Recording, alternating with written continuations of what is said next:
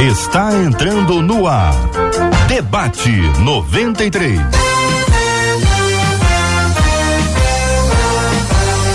Realização 93 FM. Um oferecimento Pleno News. Notícias de verdade. Apresentação J.R. Vargas. Alô, meu irmão. Alô, minha irmã. Aqui fala J.R. Vargas, estamos de volta, minha gente, começando aqui mais uma super edição do nosso debate 93 de hoje, nessa sexta-feira, dia 17 de fevereiro de 2023. Com a gente no debate 93 de hoje, o pastor Alisson Amaral, da Primeira Igreja Batista de Santa Cruz. Pastor Alisson, bom dia, seja bem-vindo, meu irmão. Bom dia, JR, bom dia, equipe, bom dia, os debatedores e você em casa. Esperamos em Deus contribuir para o crescimento. Doutora Elizabeth Pimentel, que é psicóloga e escritora, também está com a gente no debate 93 de hoje. Bom dia, doutora. Bom dia, meu querido. Bom dia, debatedores, ouvintes. Deus abençoe a todos. Prazer estar aqui. Alegria receber também o pastor Gladstone Ladislau, da Igreja Luz das Nações. Bom dia, pastor. Bom dia, JR. Bom dia, equipe. É um prazer rever aqui a doutora Elizabeth, conhecer o pastor Ellison. É um prazer estar com você aqui, que seja um tempo muito bom aqui pra gente nessa manhã de sexta-feira. Amém, querido. Marcela Bastos, muito bom dia. Bom dia, J.R. Vargas, nossos amados debatedores, bom tê-los conosco, nossos queridos ouvintes que também já estão conosco no Facebook. Vera Góes por lá já disse, bom dia, família 93 FM, nós vamos de discernimento e sabedoria, porque certamente Deus vai falar. Isso aí, Vera, com certeza Deus vai falar hoje através do debate. Rádio 93.3 FM é a nossa página no Facebook. Você nos vê com imagens e compartilha. Diz, ó, que o debate 93 começou. Também dá para compartilhar através do nosso canal do YouTube, como a Kátia Silene, que já está por lá dando bom dia, graça e paz, e disse, estou esperando o debate começar. Ela chegou primeiro que todo mundo. Obrigada, Kátia, pela sua audiência, sua companhia, por estar com a gente. 93 FM Gospel, nosso canal. Nosso WhatsApp, 21 96803 8319, 21 96803 8319. Daqui a pouquinho, minha gente, vou trazer para vocês mais uma característica do meu pastor, minha pastora, que é uma bênção. É uma grande promoção, muitas pessoas já se inscreveram, milhares de pessoas já se inscreveram, e você pode ainda se inscrever e participar dessa grande ação. Nós queremos promover essa cultura de carinho, de respeito, de amor aos pastores, às nossas pastoras. Então a 93 está aí dando um upgrade na biblioteca do seu pastor. Nós vamos sortear uma cesta, mas é uma cesta pesada, pesadíssima. Já peguei aqui algumas vezes, que tem dicionários bíblicos, tem bíblias de estudo, tem muitos livros para abençoar o ministério do seu pastorzão. Para participar dessa promoção, assista todo dia o debate 93, que a qualquer momento eu vou falar uma característica que todo pastor, toda pastora tem, e aí você vai anotar. Depois você corre lá no site radio93.com.br e você vai clicar no nosso banner. O banner Meu Pastor é uma Bênção. Clicando no banner vai abrir. Se você já se cadastrou, você vai lá e coloca a característica do dia. Se você não se cadastrou ainda, corre no site de uma vez agora, vai lá, se cadastre, radio93.com.br, o banner Meu Pastor é uma Bênção, clicou no banner, abriu, você vai se cadastrar e todo dia você vai colocar ali essa característica linda que o pastor e a pastora tem, porque o seu pastor e a sua pastora é uma bênção. Ah, Meu Pastor é uma Bênção, Minha Pastora é uma Bênção é uma parceria com a CPAD, que tem sempre o melhor para você, e nessa caminhada nós vamos juntos com a bênção de Deus em nome de Jesus. 93. Tema 01 do programa de hoje: querer estar a qualquer custo em um relacionamento em que sofremos e somos maltratados, isso é normal? Ao querer tanto estar ao lado de alguém, não importa como, é uma forma de idolatria? É possível ser viciado em uma pessoa? O que fazer quando não temos forças para sair de uma relação que nos destrói? Existe um padrão bíblico para os relacionamentos de nossa vida? O que você está achando? Qual é a sua opinião? Qual o seu posicionamento sobre esse assunto? Eu vou começar ouvindo a doutora Elizabeth com uma pergunta que está no meio. É possível ser viciado em uma pessoa, doutora Elizabeth? Sim, claro que é possível. Isso é, a gente está falando de dependência emocional, não é? E quando uma pessoa é viciada em outra, ela tem uma obsessão.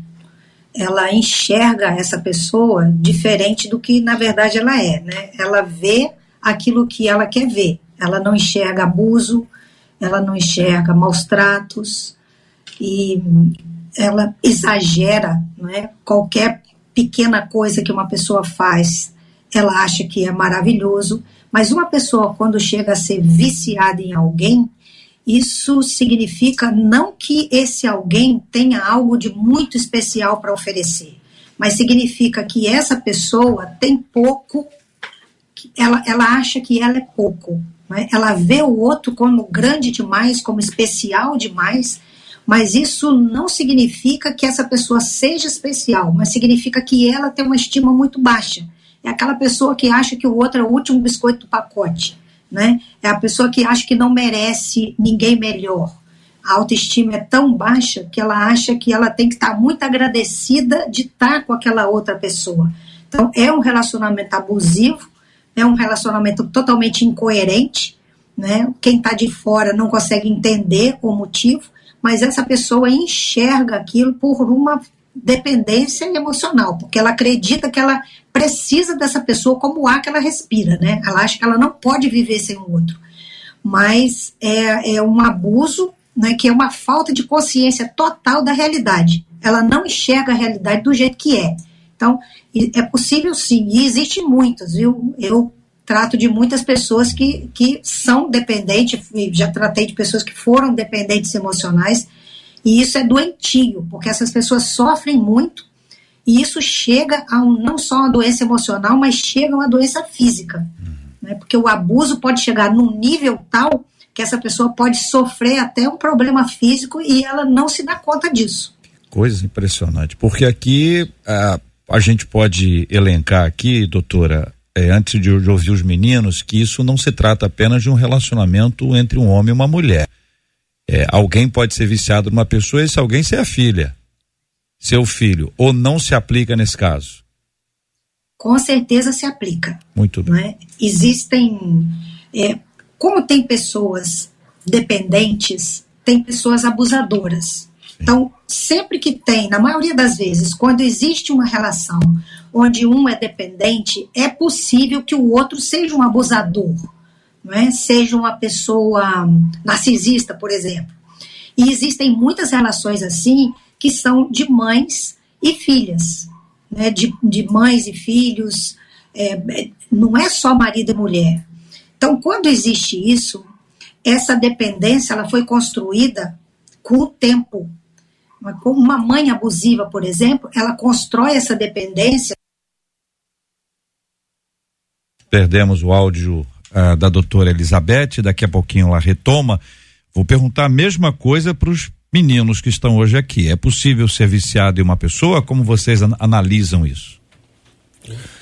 J.R., a gente já ouviu bem a pastora psicóloga Elizabeth. Eu creio que isso é uma possibilidade, sim, porque a pessoa ela se torna um dependente. Se você pega um dependente na área, por exemplo, da droga, ele acredita que a droga é a solução para ele. Então ele fica totalmente vidrado com aquele pensamento de que o uso da droga. E a mesma coisa se torna para um relacionamento. E aí vai, sem dúvida alguma, um relacionamento abusivo, um relacionamento onde a pessoa não se ama, ela tem dificuldade de compreender até a sua limitação e ela acha que por ter a sua limitação, o outro poderá compreender. Então acaba sendo um relacionamento extremamente abusivo. E aí é uma necessidade de um tratamento, porque essa descoberta não é fácil, Por isso a professora Elizabeth, a psicóloga, colocou de que quem está de fora consegue até falar como que isso acontece? Será que essa pessoa não abre os olhos? É difícil mesmo. É algo que a pessoa fica aprisionada e uma dependência de uma fala, uma dependência de um tato, uma dependência de contato, e às vezes ela não toma nenhuma decisão e não faz nada na vida esperando que o outro faça.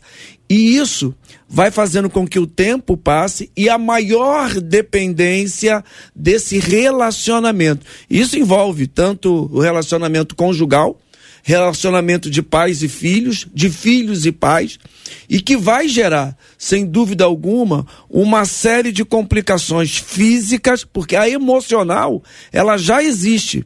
E se você for puxar, aí a professora, nossa psicóloga, pode nos ajudar, isso vai também lá atrás, na criação que teve com os pais, de relacionamentos lá atrás, que pode vir desencadeando. Então, primeiro, detectou que tem esse problema, procurar um profissional, uma pessoa que possa lhe ajudar a que os seus olhos sejam abertos. Todo relacionamento abusivo é prejudicial ao menos um lado, e geralmente acaba chegando para os dois lados, porque o outro também fica sufocado.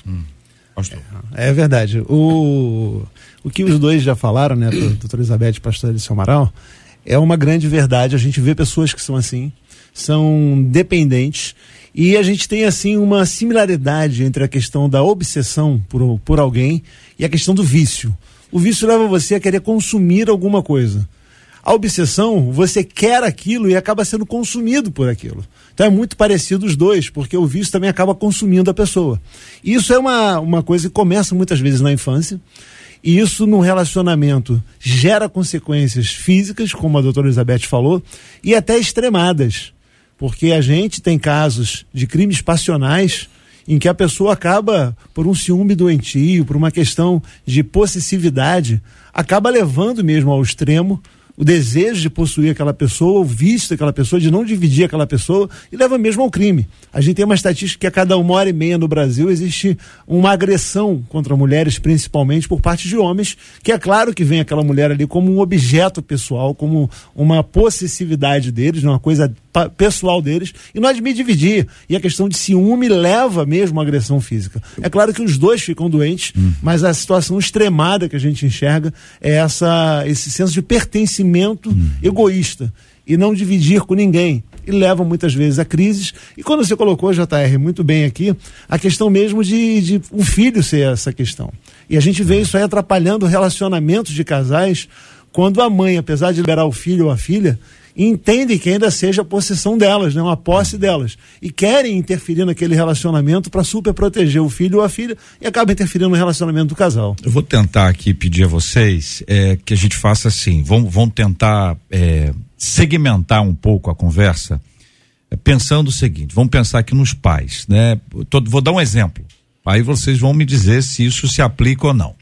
A mãe ou o pai, vamos supor que você seja mãe, ela diga assim, meu filho, você sempre vai ser o filhinho da mamãe. Aí o menino cresce, seu filho, você nunca vai abandonar a mamãe, não, né? A mamãe cuidou de você, você era pequenininho e tal, e conta a história, e vai repetindo o mantra, vai repetindo a história. E o garoto, ele cria com a sua própria mãe uma dependência emocional, que deixa de ser uma coisa de cuidado, de honra, e passa a ser uma questão complicada. Vou dar um exemplo parecido, mas não exatamente igual. Algumas pessoas não casam para cuidarem dos seus pais. Sim. E não é que não casam para cuidar dos seus pais, eles não têm outra opção, porque são dominados de alguma forma por isso. Às vezes você tem uma família e tem 5, 6 filhos, e ficam um deles lá, ou um deles fica. E aí você diz assim, que papel que esse ou essa ocupa dentro dessa história aqui? Então, existe o zelo, o cuidado com os pais, mas pode ser que também haja esse tipo de domínio, ainda que não tenha sido intencional. Vocês compreendem que isso é tudo muito complicado, né, Elizabeth? Eu acho que deve ter aí o ponto do manipulador, que faz isso propositalmente, mas pode ter uma codependência emocional, né? Sim, sim. Às vezes Deixa eu, antes de começar aqui, mandar um abraço pro meu amigo pastor Gladstone aí. Quanto tempo que a gente não se vê, né, pastor? Pois é, pois muito é. Muito bom estar aqui com você, viu? Também. Então, isso acontece propositalmente. Às vezes a pessoa não sabe que está fazendo isso, porque aquela mãe ou aquele pai que faz isso já é uma pessoa que vem com uma carência também.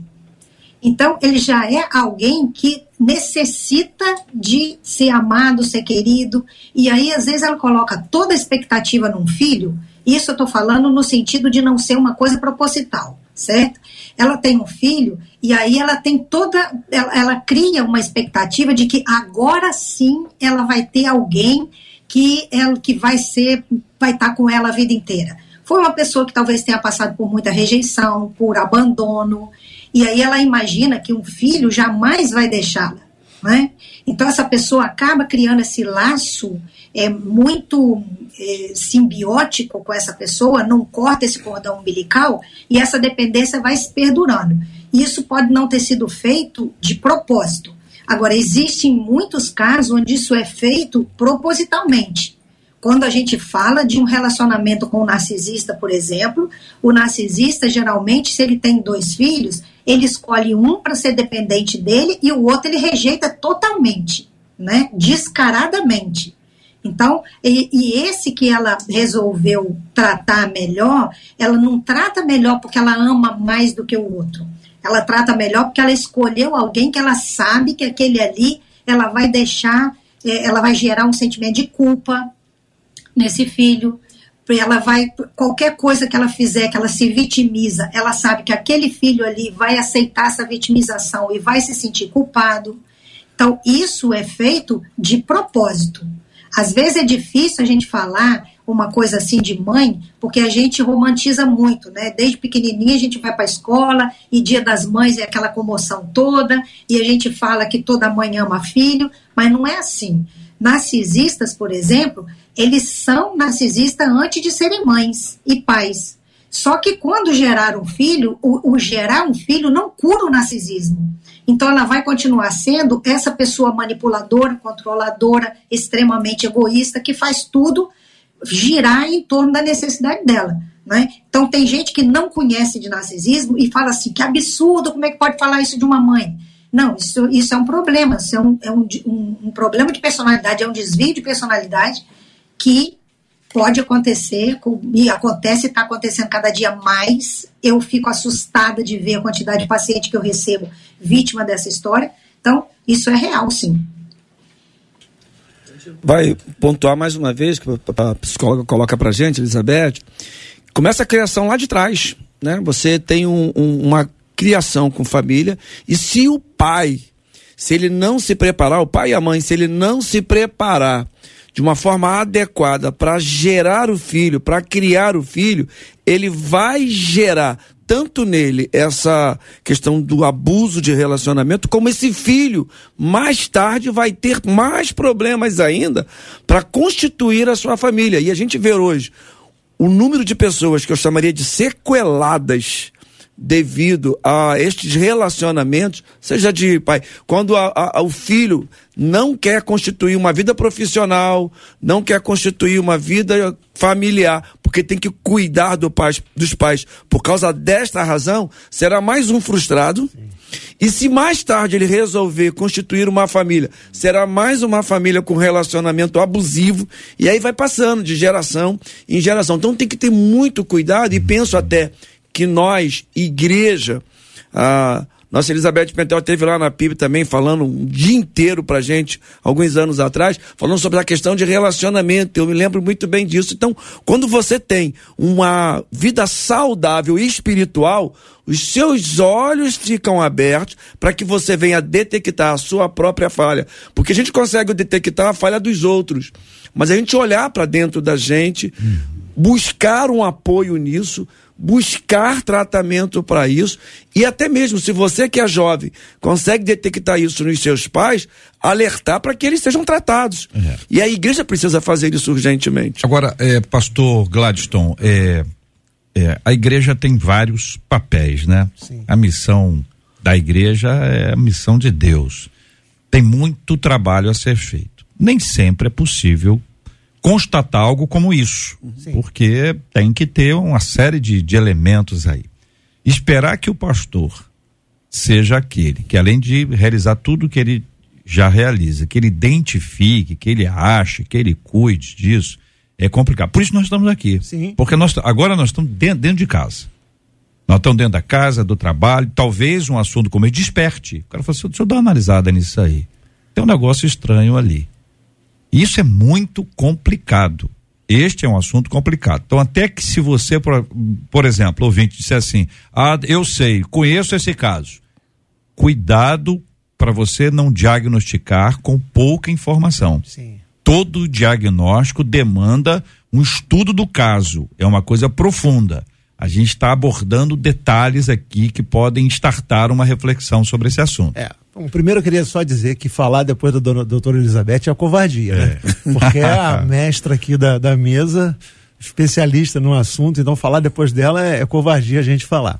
Mas eu estou pensando aqui nessa fala que você disse, JR, que muitas vezes a gente ouve essa nomenclatura de narcisista e manipulação e não consegue associar. E talvez o melhor diagnóstico seja o autodiagnóstico.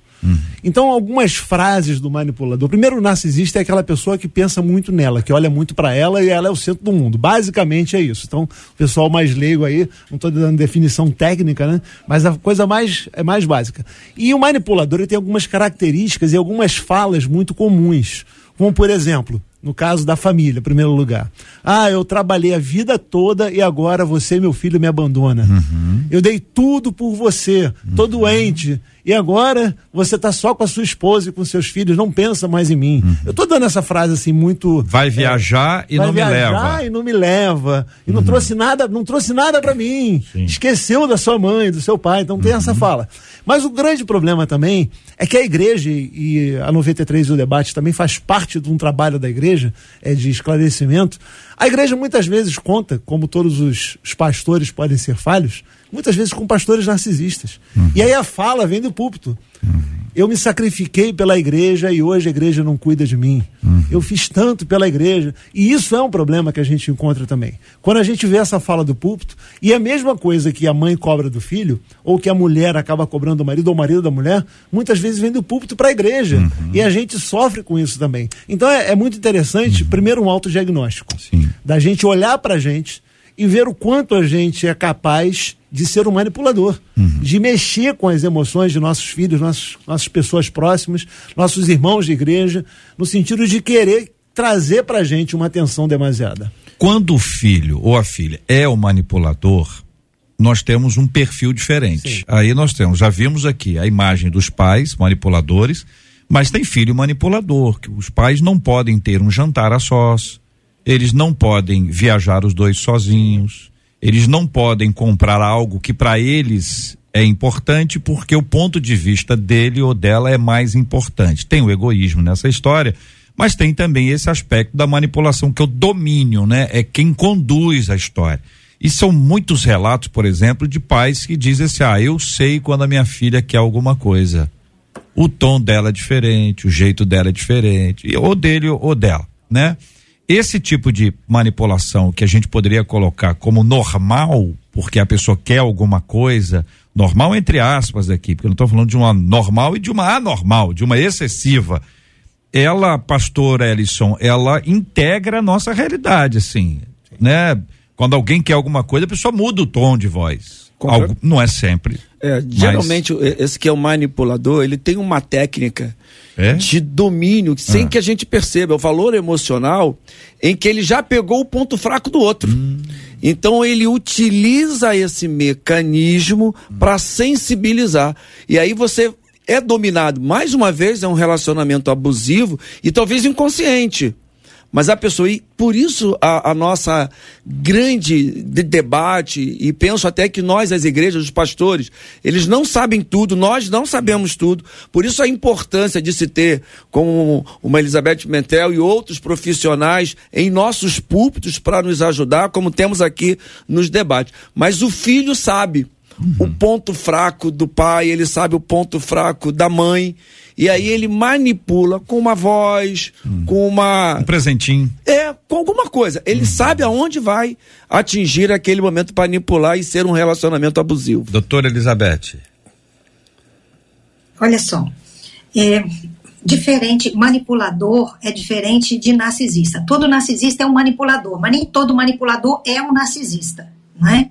Então, isso começa muito, quando a criança fica muito manipuladora, isso começa muito com aquela necessidade dos pais de nunca deixar a criança triste por nada. Então, cada vez que a criança fica aborrecida, quando ela recebe um não, o pai e a mãe sabem que aquela criança ficou triste, aborrecida, então ela quer ir lá, engambelar, tirar a tristeza dele, tirar a frustração. A criança vai pegando o jeito, entendendo o que faz para manipular os pais. Isso é uma manipulação que ela vai aprendendo, certo? Agora, tem filhos que são narcisistas também. E uma diferença, o narcisista é exatamente tudo isso que o pastor Gladys falou. Eu vou acrescentar um ponto que é fundamental. Porque egoísta, às vezes muitas pessoas são egoístas, né? Querer muita coisa pra gente mesmo, a gente também pode querer, mas tem um ponto muito importante na questão do narcisismo, que é a falta de empatia, certo? Existem manipuladores que controlam o outro, que quer, de alguma maneira, a gente também, cada um de nós manipula alguma coisa. Quando você quer um negócio, você manipula. O vendedor é um manipulador, certo? Ele vai pegar o jeito, vai saber o que fala de acordo com o que o cliente, né? Quer ouvir, enfim, tudo, existe manipulação em tudo quanto é lugar, mas a gente está falando de uma coisa doentia. Agora, o narcisista, ele não tem empatia, ele não sofre a dor do outro, ele só sofre a dele, ele não se coloca no lugar do outro. Então, é aquela pessoa que vai manipular e vai provocar uma dor, um sacrifício na outra pessoa e não vai nem se importar. E isso acontece entre mãe e filhos. Eu conheço histórias que elas são tão bárbaras que se eu contar, as pessoas falam, não é possível, você está fantasiando. E eu não estou. Eu tenho um grupo no WhatsApp para falar de narcisismo e tem mais de 2.000 pessoas e todo dia eu abro um grupo novo. Entendeu? É muita gente sofrendo com narcisista e principalmente com pais e mães narcisistas. Eles não se colocam no lugar do filho. Ele consegue tirar coisas do filho e ele não sente uma dor. O pastor falou agora sobre o narcisista no púlpito, né? Existem muitos pastores narcisistas. Eu trato de muitas esposas de pastores narcisistas. Existe em tudo quanto é lugar. Agora, quando se falou o que a igreja pode fazer, é uma coisa que é importante, pastores, saber que o narcisista, ele pode ser narcisista em casa. Na igreja, dificilmente você vai perceber. Eu já acompanhei um pastor que tem uma mãe narcisista e ele sofria muito, ele era sugado de todos os lados e ele não sabia que a mãe era narcisista. Então, pelo sentimento de culpa, ele se deixava sugar. E ele me pediu ajuda até que ele entendeu que a mãe era narcisista, ele começou a entender que tipo de estratégia ele podia usar para lidar com ela. Uma vez, ele fez a mãe dele na igreja era uma pessoa tida como uma irmãzinha de oração, uma irmãzinha que ajuda todo mundo. E ela falava mal do filho dentro da igreja, porque o narcisista, ele acaba com a imagem das outras pessoas, inclusive de filho. Ele não aceita ajuda de filho para poder contar para os outros que ele é vítima dos filhos, porque o filho não ajuda. Então, esse pastor, essa pessoa, me pediu ajuda até em relação à pastora, porque a pastora da mãe dele, ela tinha a mãe dele numa ideia muito diferente, porque essa mulher fazia um estardalhaço da imagem dele. Uma vez ele fez uma surpresa para a mãe dele na igreja, ele mora em outro país, mas ele mandou um vídeo, mandou alguém entregar flores no dia das mães, porque tinha uma comemoração na igreja, as outras mães iam receber, ele era filho único, ele não morava aqui, a mãe dele não ia receber nada, ele fez um negócio enorme, uma comemoração enorme para ela, para mandar pessoas na hora, para entregar presente, entregar flores, mandar vídeo, ela ficou com ódio. Ela ficou com ódio porque ela queria que todo mundo pensasse ainda na imagem que ela construía do filho dela. Aí eu chamei um dia, eu pedi para conversar com a pastora dela, expliquei sobre narcisismo para ver se ela podia ajudar, Mas eu sabia que se ela falasse com a mulher ia chorar, ia fazer um escândalo, não adiantar nada. E foi exatamente o que aconteceu. Essa pastora foi falar com a mãe dele, foi perguntar. Ela chorou tanto, porque o narcisismo ele é um artista, entendeu? Então, às vezes, é difícil você entender isso na igreja por causa disso. O narcisista, ele é narcisista dentro de casa. Ele destrói as pessoas que são dependentes dele em casa, mas faz parte da fachada dele ser um bom moço, ser a irmãzinha perfeita. Então, dificilmente na igreja você descobre. É, minha gente, é nessa hora que o povo diz assim, mas e agora, gente? O que eu vou arrumar com isso tudo? São muitas informações, né, Marcela? E as perguntas, as opiniões dos nossos amados ouvintes. São muitas as informações, são tristes as histórias. A gente acompanha, por exemplo, são vários. Chegando aqui, gente dizendo, eu estou emocionalmente abalada. Esse debate é para mim. No WhatsApp, uma ouvinte disse assim, hoje eu tenho 15 anos de casada. Sofro muito. Chegou ao ponto dele me bater. Já até tentou contra a minha vida. Já me separei, mas eu sempre volto. Nesse momento agora, nós estamos em casas diferentes, diz essa ouvinte que está nos acompanhando. Vocês terem uma noção, não para de chegar. Um outro ouvinte. A esposa do meu irmão, no caso a cunhada dele, é super dependente emocional do meu irmão. Vive uma relação totalmente abusiva e ela não consegue enxergar. Ela diz que o casamento dela ainda vai ser restaurado por Deus. E ela usa isso como desculpa para justificar, porque não há separação. Tem mais aqui. É porque não para de chegar. Uma das nossas ouvintes diz assim, eu conheço o amor de mãe, mas confesso a vocês que pelas experiências que tive, sinto muito medo de algumas mães quando leio, meu filho é o meu coração batendo fora do peito, dou a minha vida por ele. O que acontece se algum dia esse filho morrer e não estiver mais ali? Outro ouvinte dizendo, meu marido é assim, sofro demais, na frente de todo mundo, ele é ótimo. E ela diz, eles têm um cargo na igreja, mas ninguém consegue acreditar das coisas que ele faz comigo. E não para de chegar, viu, gente? Eu quero agradecer aos nossos ouvintes e queria fazer a vocês um pedido. Deixa o seu like, curta essa transmissão, porque a gente precisa alcançar mais gente que tem este assunto aí, que está envolvido nesse tema.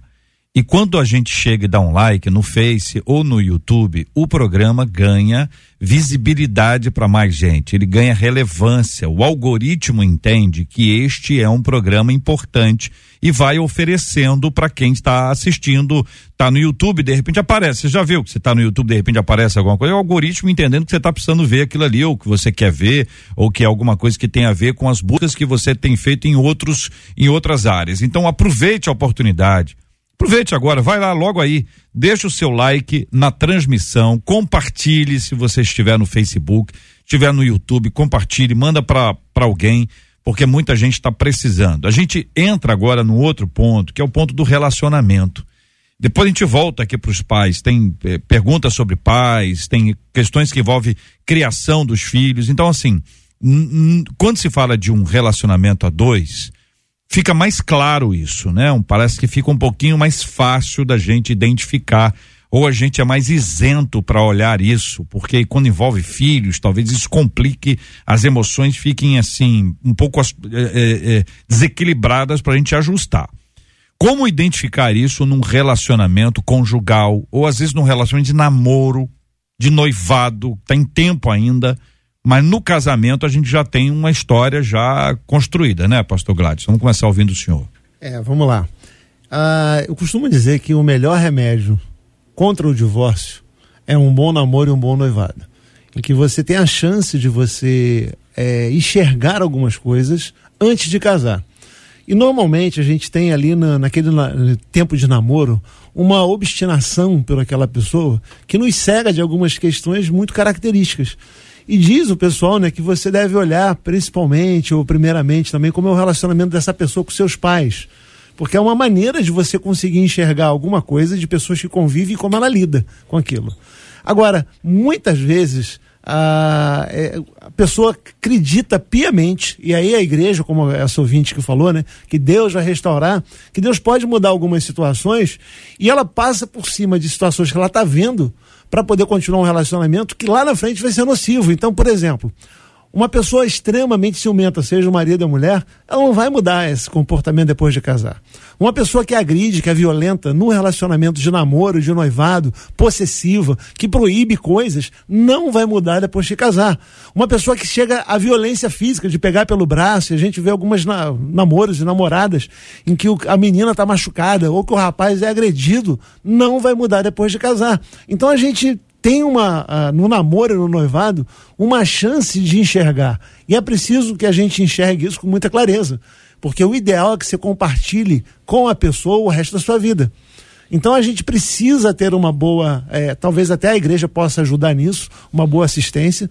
É um assunto que, por acaso, lá na nossa igreja, a gente vai ter um tempo lá de carnaval com a juventude separada. Eu preparei um estudo básico que a gente fala sobre relacionamento para começar a enxergar características que não vão mudar na pessoa e que a gente acredita a Deus e coloca para a igreja uma responsabilidade de mudar a pessoa do jeito que a gente espera, e não vai encontrar essa pessoa depois de casado. Pelo contrário, a situação tende a se agravar. E a gente vê esses casos que estão chegando para a gente aqui no debate. O que a gente vai pontuar a importância: Deus opera milagres, sim, Deus faz coisas extraordinárias, mas existem algumas características, e aí a área do temperamento, isso não vai mudar, nós vamos sendo trabalhados no dia a dia. Então, se deixarmos. Então, o agir de Deus é permissão nossa. Então, Deus não vai fazer o que eu preciso fazer. Deus não vai fazer o que eu tenho que fazer para que haja mudanças. Então, dentro da fase do namoro, dentro da fase do relacionamento, pessoas que se separam e voltam, elas ficam dependentes de um relacionamento abusivo e fica acreditando a Deus a tarefa de que vai mudar o outro. Isso já aconteceu lá atrás, já foi agredida. Eu digo como pastor e como advogado, a agressão tem que ser delegacia.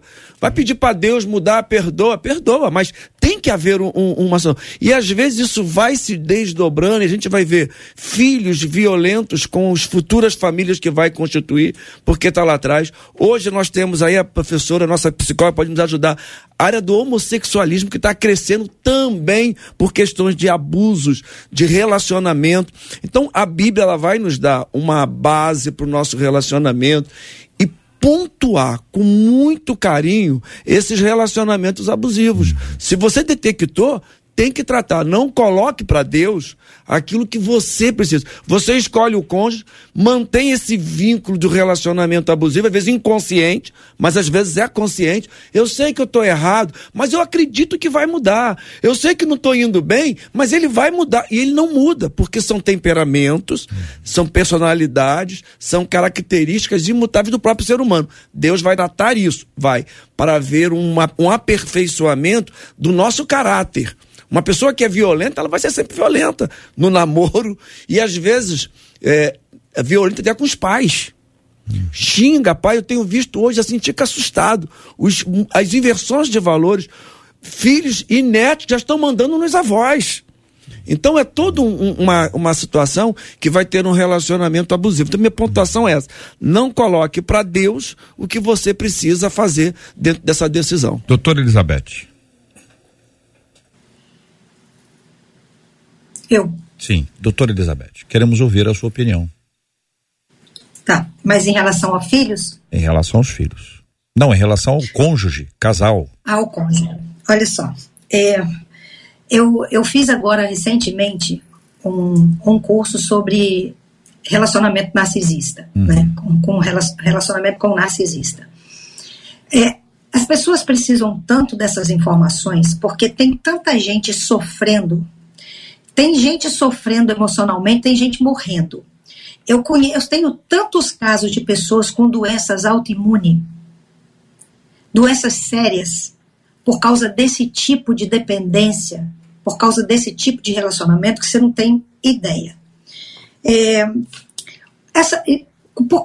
Por que um relacionamento cai nisso aí? Por que alguém entra numa situação dessa e chega a viver um abuso? Ele não começa como abuso, essa que é a questão. Às vezes, ele até começa, a pessoa tem pistas. O narcisista, por exemplo, no início de um relacionamento, ele é muito legal, ele é um artista, ele é um sedutor, né? Ele vai conquistar, ele vai fazer uma série de coisas que vai encantar, mas ele também vai dar algumas pistas de que as coisas não... Para ele exercer o controle, por exemplo, ele vai marcar e não vai cumprir, ele vai mentir, ele vai fazer alguma coisa que te contraria. E aí o que que a pessoa faz? A pessoa que tem autoestima baixa, ela vai passando por cima disso e dizendo, ah, não, isso é qualquer coisa, isso é pequeno, isso aqui não é nada. Enquanto ela fala que não é nada para não perder aquele relacionamento, o abusador, o narcisista, o manipulador, vai testando o limite dela e vai percebendo que ele não precisa ter respeito. E aí ele vai avançando mais. Só que, ao mesmo tempo que ele abusa, ele oferece algumas coisas para essa pessoa. Ele encanta de alguma maneira. Porque o narcisista, ele descobre qual é a necessidade daquela pessoa, qual é a carência. Às vezes ele percebe que é alguém que sofreu muita rejeição, precisa de uma palavra de apoio, ou precisa se sentir querido, se sentir importante. Ele vai trazendo algumas coisas que aquela pessoa precisa, vai nutrindo aquela pessoa de alguma forma, mas vai abusando de outra. Quando ele percebe que ele está totalmente no controle, aí ele não dá mais nada, ele só abusa.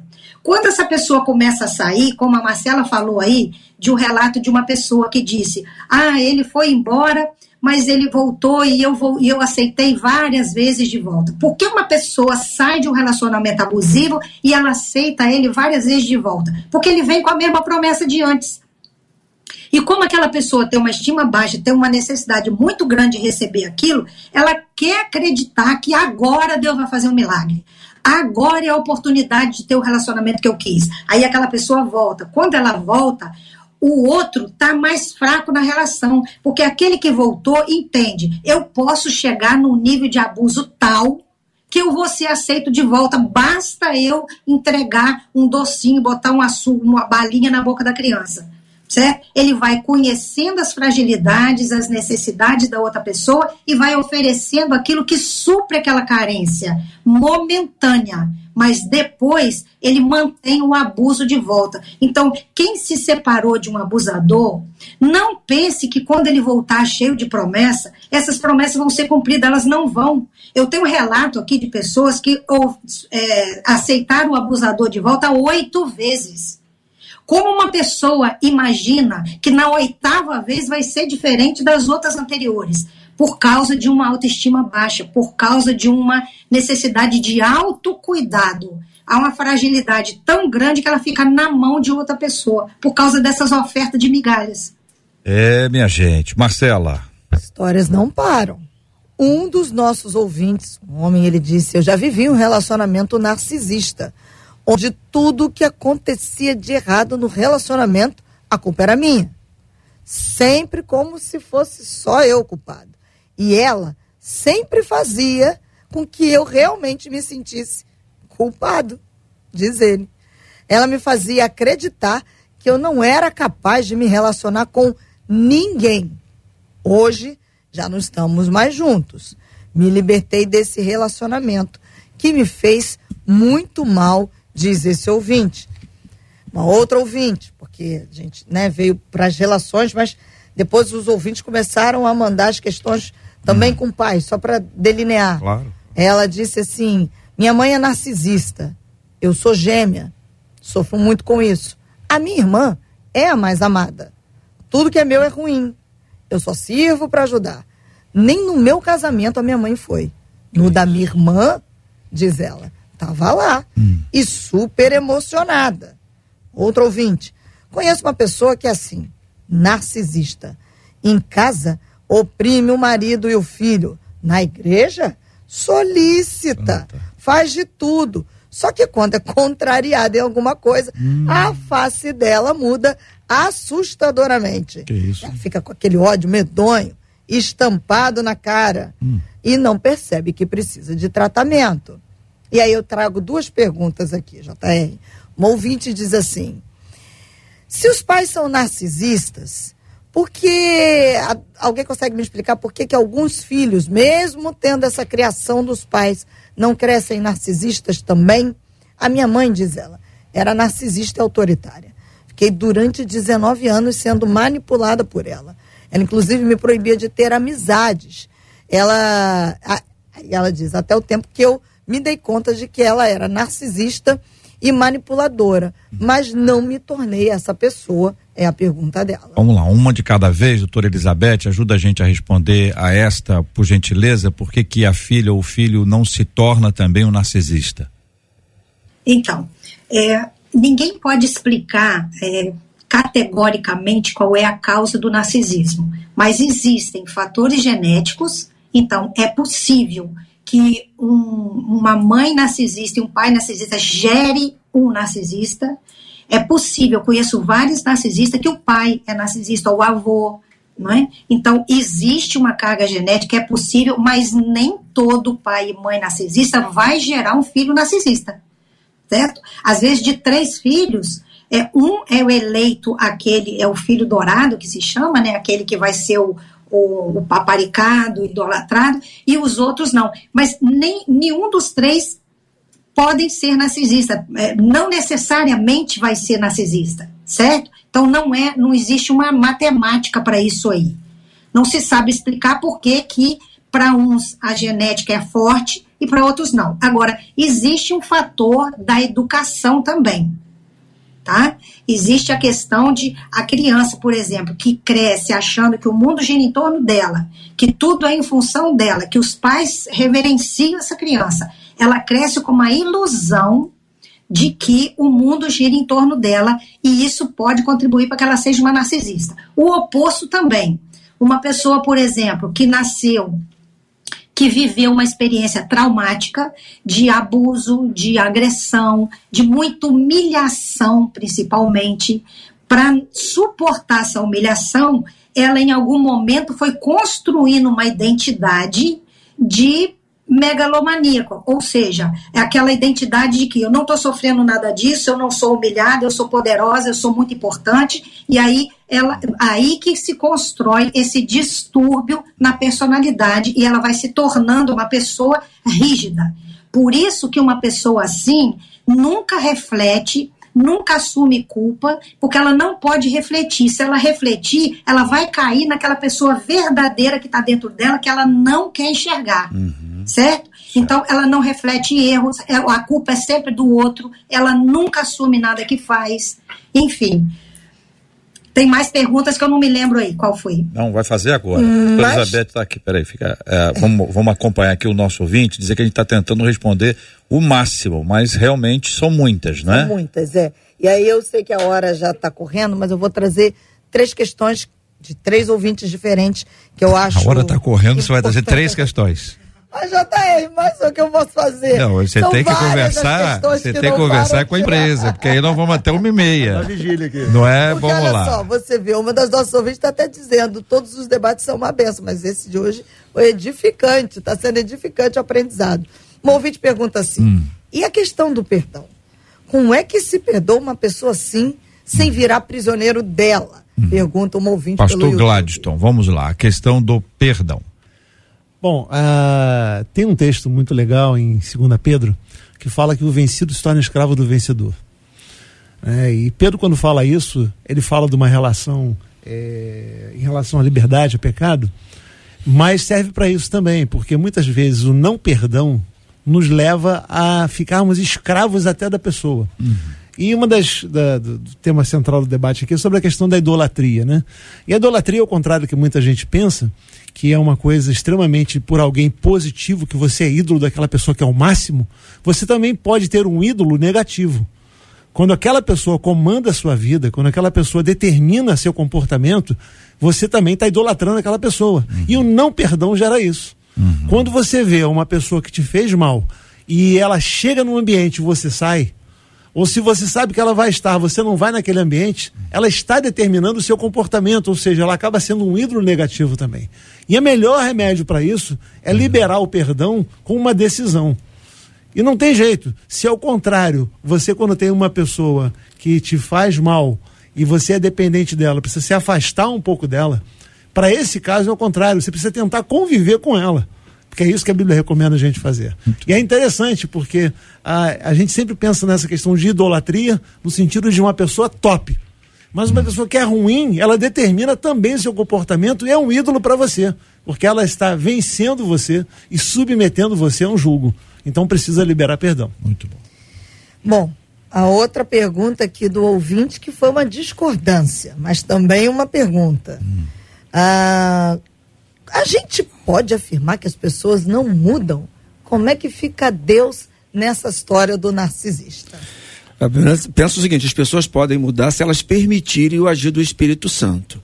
Haverá uma necessidade de um quebrantamento, de se humilhar. Se nós olharmos aqui a história de Pedro, ele falhou com Deus, mas ele reconheceu que falhou e o próprio Senhor Jesus Cristo tratou para que esta mudança, aí você vai ver a história de Pedro, uma história linda. Nós podemos mudar. Eu disse aqui do nosso caráter, do nosso temperamento, que foi até um tema já um tempo atrás nosso. Você tem isso dentro de você. Agora, você permitir que o Espírito Santo trabalhe, aí é a liberação sua para que Deus trate isso. Você só vai mudar, se você quiser, e movido pelo Espírito Santo. E a outra questão, JR, um ouvinte pelo WhatsApp que diz assim, tô assustada. Ela disse, eu estou extremamente assustada. Percebi que estou namorando um narcisista. O que eu faço diante disso? Diz essa ouvinte. Peraí que a pastora Elizabeth vai responder rápido. Essa aí é um pouco mais fácil, né, doutora Elizabeth? Mas, por favor, trate o assunto. Se eu tivesse uma única frase, ia ser fantástico, mas tem uma série de coisas que é preciso fazer, mas só do fato dela ter percebido isso, isso já é um grande passo, porque o mais difícil é a pessoa perceber antes de estar totalmente envolvida. Então, se ela percebeu, eu vou te dizer uma coisa, 2 Timóteo 3, ela diz o seguinte, 2 Timóteo 3 tem um capítulo, tem um versículo, é o primeiro versículo, ele descreve o narcisista, todas as características são do narcisista, e a última frase do versículo é, deste afaste-te. Então, você não casou ainda, filha, não é um relacionamento comprometido, então se afaste, certo? Agora eu vou te dar se quiser mais informações, lá no meu Instagram, Elizabeth C. Pimentel, tem um monte de informação sobre narcisismo e tem um curso a respeito de narcisismo para ajudar as pessoas a entenderem como saírem de uma situação assim. Elizabeth, qual que é o versículo? Mas essa informação... Qual que é o versículo? Você falou? Eu estou sem uma Bíblia aqui, 2 Timóteo 3... Nos tempos difíceis. Assim, 1, 2, 3 e 4. 1, 2, 3, até o 5, até o 5º. Que aí última parte do versículo 5 é exatamente, foge também destes. É isso? Exatamente. Que aí faz o seguinte, olha. Haverão tempos trabalhosos. Isso. Começa aí. Versão é diferente aqui, diz assim, sabe, porém isto, nos últimos dias sobrevirão tempos difíceis. Pois os homens serão egoístas, avarentos, jactanciosos, arrogantes, blasfemadores, desobedientes aos pais, ingratos, irreverentes, desafeiçoados, implacáveis, caluniadores, sem domínio de si, cruéis, inimigos do bem, traidores, atrevidos, enfatuados, mais amigos dos prazeres que amigo de Deus, tendo forma de piedade, negando-lhe, entretanto, o poder. Foge também destes. Isso.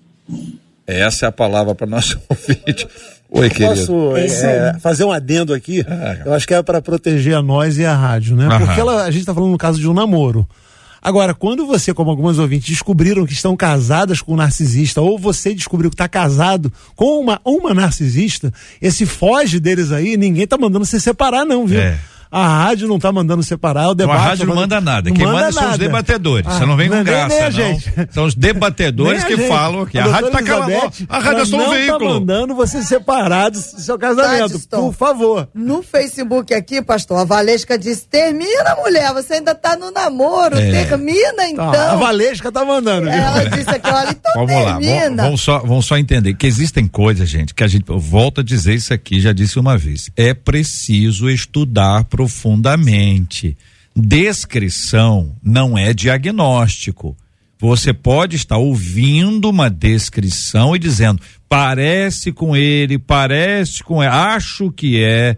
Veja, doutora Elizabeth é uma profissional, embora nova, muito experiente, com a capacidade de diagnosticar. Isso aí não é feeling, isso são estudos, isso tem uma série de ações que são desenvolvidas ao longo dos anos, para exatamente chegar no ponto e dizer o seguinte, olha, filho, você, fulano, beltrano, você está vivendo isso aqui. E narcisista não é uma condenação. Sim. Porque nós estamos falando do narcisismo. O narcisista, ele está sob o impacto do narcisismo, mas ele não é condenado a ser narcisista para sempre. Existe o milagre da transformação de Deus na nossa vida, que muda a gente de dentro para fora, de fora para dentro. Deus faz uma obra plena. Então, calma, nós precisamos avaliar profundamente cada assunto. E este tema, embora também tem um detalhe, ninguém falava de narcisismo há alguns anos. Era uma coisa pequenininha, de vez em quando alguém falava, só para falar sobre o mito. Mas hoje a ciência traz pra gente esta nomenclatura com várias descrições, estudos sobre esse assunto. Então é preciso ter sabedoria e calma, porque pode ser que narcisistas entendam que o narcisista é o outro. Então, para não complicar mais, nós temos que encerrar. Mas Marcela quer contar mais uma história. Eu quero só aproveitar uma coisa, porque os ouvintes dizendo que debate, meu Oxe, Deus, gente. Tá forte. Uma das nossas ouvintes pelo WhatsApp disse assim, vocês podiam voltar com esse assunto, tá eu me ajudando muito, abriu. E aí, eu quero pegar a carona, JR, para dizer que já está marcado, dia 18 de março, vou fazer propaganda, nas amigas, a gente já está marcado desde janeiro, a doutora Elizabeth estará conosco, junto com a pastora Andréa Mello, que também é psicanalista, estuda o narcisismo, e o tema vai ser narcisismo. Então vamos lembrar, desde janeiro, dia 18 é o quê? Sábado agora? Não, dia 18 de março. Até lá, mas tá bom. Mas é a data da agenda. Vamos fazer bonitinho então. Então dia 18 de março, às 3 horas da tarde, Marcela e Márcia estarão apresentando com a doutora Elizabeth e a pastora Andréa, estarão juntas e o tema será narcisismo. Isso é muito importante, serão 2 horas. 2 horas. 2 horas, de 3 às 5 da tarde, tratando e aprofundando esse assunto. Mas caso os nossos ouvintes queiram, vamos voltar também no debate. Aqui a gente pode aproveitar para poder responder as inquietações dos nossos amados ouvintes. Isso é uma forma de agradecer a Deus por essa audiência linda e pelo carinho dos nossos ouvintes. Vocês sabem que hoje é sexta-feira, dia 17 de fevereiro, que amanhã é sábado, enfim. Aí nós vamos ter, na quarta-feira agora, nós não vamos ter o debate ao vivo, porque os debatedores não podem estar, só por causa disso, entendeu? Porque, não é isso, gente? Então, aí nós vamos ter aqui a retransmissão de um debate lindo que nós tivemos aqui sobre a Ceia do Senhor. E vai ser uma oportunidade maravilhosa da gente ver e ouvir outra vez o pastor Cote, o pastor Samuel Soares, o apóstolo Alexandre Macedo e a professora Gisele Tafner. Eles estarão numa retransmissão, você vai acompanhar pelo rádio, e nós vamos estar com esse programa disponibilizado exatamente às 11 horas, no mesmo horário. A gente vai retransmitir na quarta-feira aqui na 93 FM, na quinta-feira aí sim estaremos de volta ao vivo, e nós vamos estar conversando sobre o seguinte: apesar de ser adolescente, eu nunca tive tanta certeza de uma escolha como a que fiz de servir a Deus. O problema é que sou o único convertido de minha casa e parece que eu não tenho crédito. Minha mãe me proíbe de ir à igreja e vive soltando piada sobre a minha fé. Quando ela me coloca de castigo, eu perco ensaios e até os cultos. Eu não aguento mais, gente. O que fazer para alcançar o respeito dos pais no que se refere à fé? Como mostrar à minha mãe que minha escolha por Deus é real e não algo passageiro? Como se deve agir quando somos os únicos convertidos da nossa casa e ainda mais somos adolescentes? Esses e outros assuntos estarão, se Deus quiser, ao vivo na próxima quinta-feira. Quarta-feira teremos a nossa retransmissão e assim nós vamos com muita alegria acolhendo os nossos maravilhosos ouvintes aqui na 93. Pastor Erickson Amaral, da PIB de Santa Cruz. Obrigado, meu irmão. Obrigado, JR. Quero mandar um abraço para o povo de São José do Calçado, lá no interior do Espírito Santo. Um abraço para todo o nosso povo lá e para Santa Cruz, Campo Grande. Maravilha. Doutora Elizabeth Pimentel, psicóloga e escritora. Doutora Elizabeth, muito obrigado. Eu que agradeço de estar aqui. Quero convidar os ouvintes para seguir lá no Instagram, Elizabeth C. Pimentel. Deus abençoe vocês. Deus abençoe, pastora. Muito obrigado, pastor Gladstone Ladislau, da Igreja Luz das Nações. É um prazer estar aqui com vocês na 93. Deixar um abraço também, pessoal, lá da Ilã do Recreio, Ilã Taquari, Ilã Campo Grande, o pessoal que está ouvindo a gente, o pessoal lá do Boa Ventura. É a família Boa Ventura, que lá de Cabo Sul, que está sempre acompanhando aí o debate, para estar na Rádio Alto lá, o pessoal do escritório. Muito legal. Um abraço ao povo lá. Marcela, obrigado, Marcela.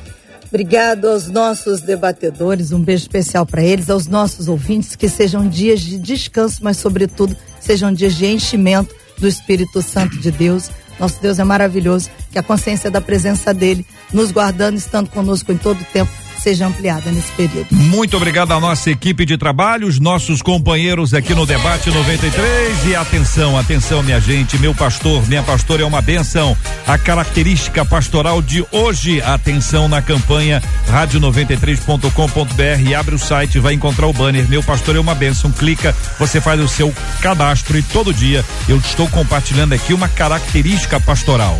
E você vai pegar essa característica, coloca lá, quanto mais vezes você participar, quanto mais gente participar, maior é a chance de seu pastor ou sua pastora ser o abençoado. Meu pastor é uma bênção, minha pastora é uma bênção. A característica de hoje, meu pastor ou a pastora que é uma bênção, ele, ela é prudente.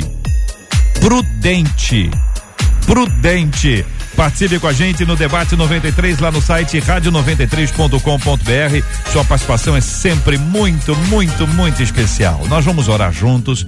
Pastor Gladstone vai orar conosco, vamos apresentar todos esses assuntos diante de Deus em oração, assim como vamos orar pela cura dos enfermos, consola os corações enlutados. Gilberto Ribeiro vem aí já com a caravana 93 e o Pediu Tocou de hoje. Senhor, te damos graças por esse tempo que nós passamos aqui e pedimos ao Pai que tu estejas estendendo a tua mão para aqueles que estão ouvindo agora a gente, talvez em leitos de hospitais, talvez no momento de dor, enlutados, que tu estejas trazendo o consolo do alto, Pai, para essas pessoas e para essas famílias, Deus. Colocamos também diante de ti aqueles que mandaram mensagens para cá como uma tábua de salvação, querendo uma resposta, Senhor. Aquelas famílias que estão em situações complicadas, relacionamentos conturbados, pessoas que estão se identificando como narcisistas ou como dependentes, ou identificando num relacionamento assim, que tu estejas pelo teu espírito, trazendo a direção certa e colocando pessoas que vão poder conduzi-las. Que as igrejas acordem para esse tema e a gente possa também, Senhor, estender a mão e acolher aqueles que passam por esse problema, para que sejam tratados à luz da tua palavra e pelo teu espírito. Te agradecemos por cada um dos debatedores, por essa equipe, por essa rádio que abre aqui esse espaço para a igreja ser tratada e ser abençoada. E te pedimos, ó Deus, dá-nos um dia na tua presença, que não nos falte do teu espírito, em nome de Jesus. Amém, Senhor. Que Deus te abençoe. Você acabou de ouvir Debate 93. Não! Verdade!